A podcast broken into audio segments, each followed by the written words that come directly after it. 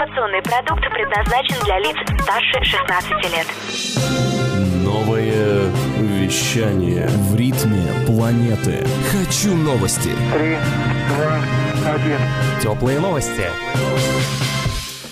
Всем привет! В студии Надежда Небогатикова. Сегодня в выпуске теплых новостей. Оплата госуслуг в многофункциональных центрах. Запуск спецраздела для трудоустройства опытных кадров. Открытие МКС для бизнеса. И в Москве появился маршрут, посвященный мультфильмам.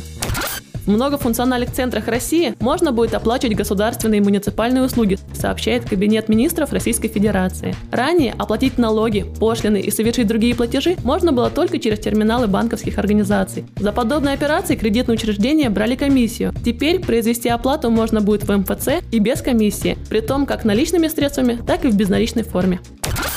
На портале «Работа в России» появился специализированный раздел, помогающий людям пожилого возраста найти работу. Об этом заявил зам руководителя Роструда Денис Васильев. Теперь в разделе «Опытные кадры» специальным знаком будут отмечены резюме соискателей предпенсионного и пенсионного возраста, а также тех, чей трудовой стаж превышает 30 лет. Эти профайлы получат приоритет при выдаче результатов поиска по специальностям.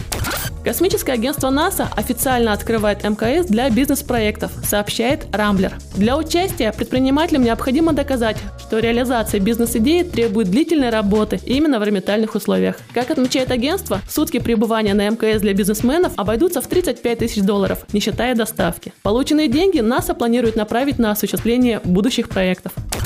На интернет-портале «Узнаем Москву» появилась возможность совершить виртуальную прогулку по местам действия советских и российских мультфильмов, сообщает РИА Новости. Виртуальный маршрут посвящен 83-летию Союз мультфильма и позволяет совершить прогулку от Пушкинской площади до Лубянки через 11 различных точек. Отмечается, что пользователи портала смогут увидеть места, запечатленные в мультфильмах, дядя Степа милиционер, Цветик-семицветик, звездные собаки, белка и стрелка и других. Виртуальная прогулка занимает около полутора часов, а ее протяженность в реальности почти 3 километра. Это были теплые новости. Меня зовут Надежда Небогатикова. Всем пока. Новое вещание. Теплые новости.